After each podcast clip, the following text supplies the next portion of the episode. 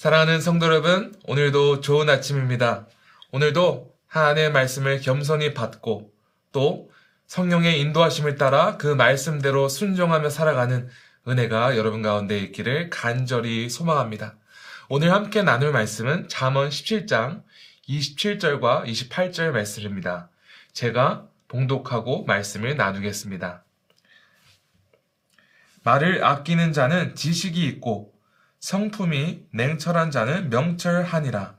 미련한 자라도 잠잠하면 지혜로운 자로 여겨지고 그의 입술을 닫으면 슬기로운 자로 여겨지느니라. 아멘. 하나님의 말씀입니다.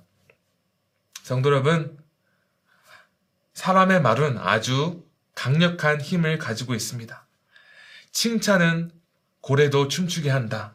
라는 말이 있죠. 어, 타인을 향한 칭찬은 긍정적인 말은 사람을 기분 좋게 하기도 하지만 상대방의 자존심도 세워주고 또 잠재력도 살려줄 수 있습니다. 반면 다른 사람을 향한 부정적인 말은 잠시 기분을 나쁘게 하는 것으로 끝나는 것이 아니라 상대방의 마음뿐만 아니라 그 영혼도 상하게 할 수 있습니다. 그래서 우리가 언어 폭력이라고 말을 합니다. 그 이유는 다섯 마디의 긍정적인 말보다 한 마디의 부정적인 말이 훨씬 기억에 오래 남고 큰 영향을 미치기 때문입니다.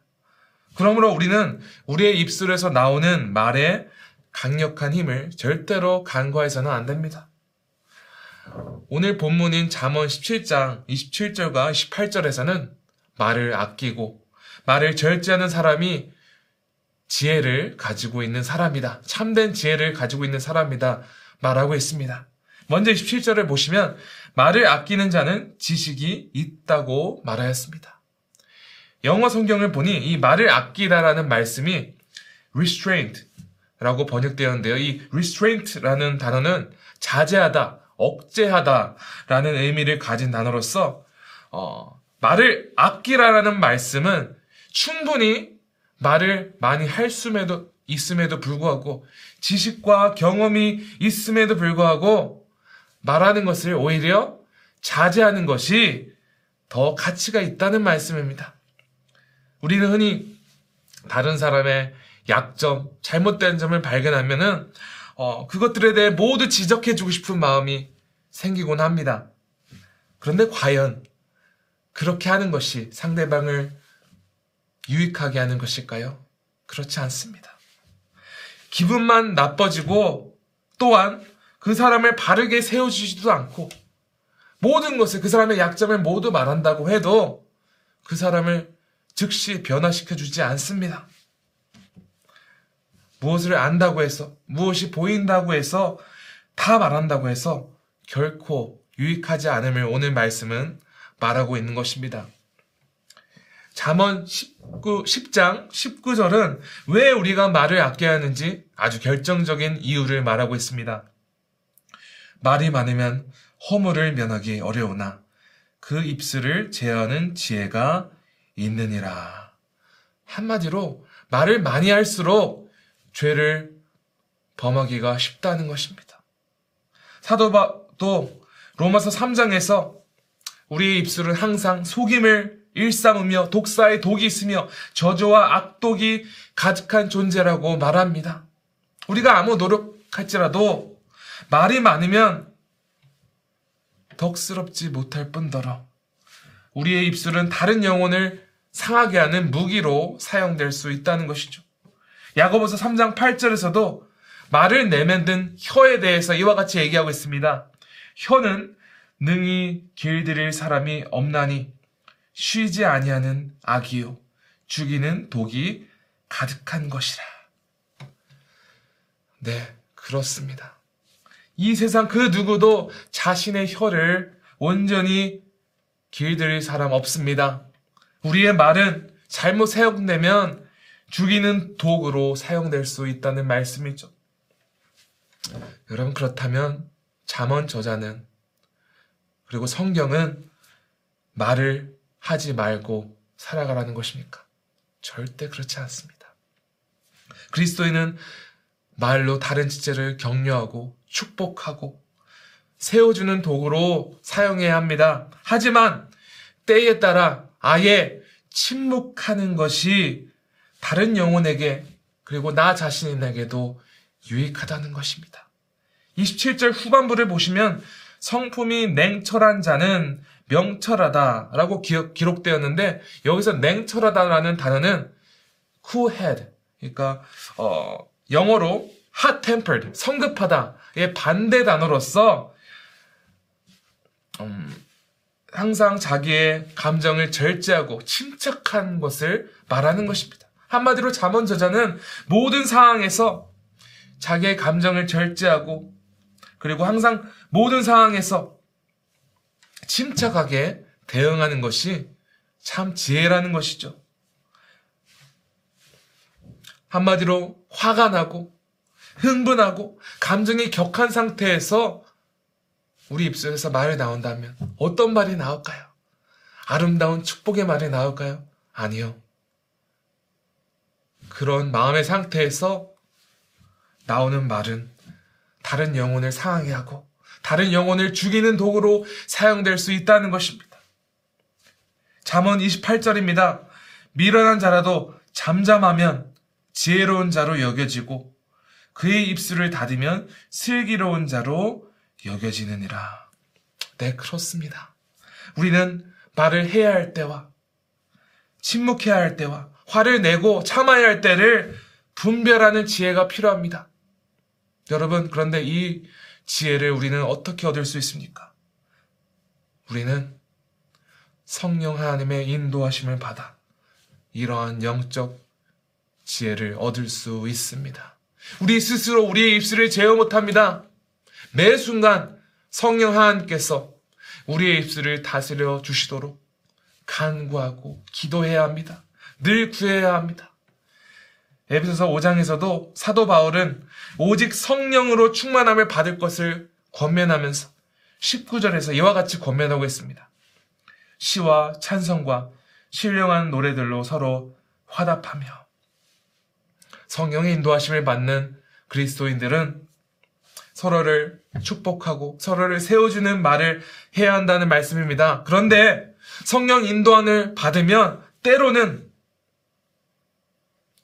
우리가 언제 침묵해야 하는지 그 분별력도 주십니다.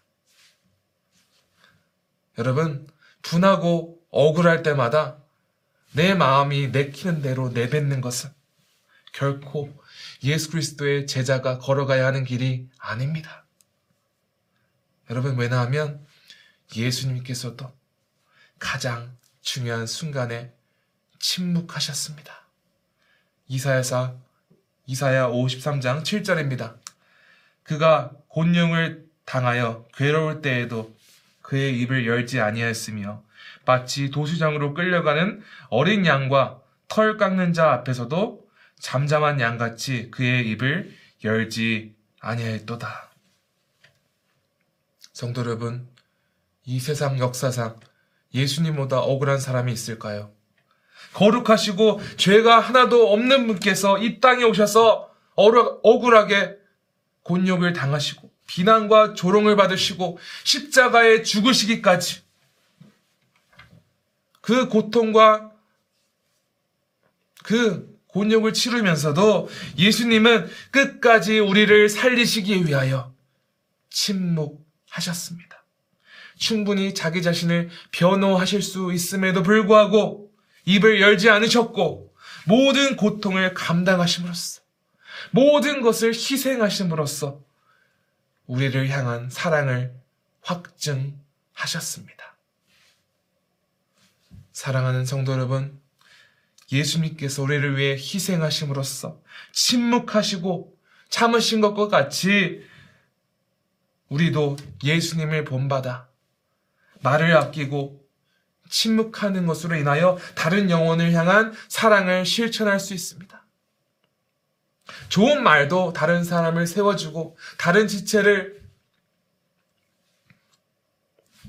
축복할 수 있으나 때로는 단지 침묵하는 것으로만으로도 다른 영혼을 살릴 수 있습니다. 여러분, 오늘 잠언 말씀대로 상황에 따라 우리의 말을 아끼고 억울하고 화가 나는 순간에도 성령 하나님의 인도를 받아 침묵함으로써 주변 영혼을 섬김과 사랑으로 실천하는 지구촌 가족 되시기를 간절히 축원합니다. 시간 함께 기도하기 원하는데요. 두 가지 위해서 기도하겠습니다. 첫 번째로는 매일 성령의 인도하심을 받아 우리의 입술을 지혜롭게 사용하도록 이렇게 기도하기 원하고요. 두 번째로는 우리 교회 영어 회중 사역이 하나님의 말씀으로 견고하게 세워지도록 이렇게 두 가지 위해서 함께 기도하겠습니다.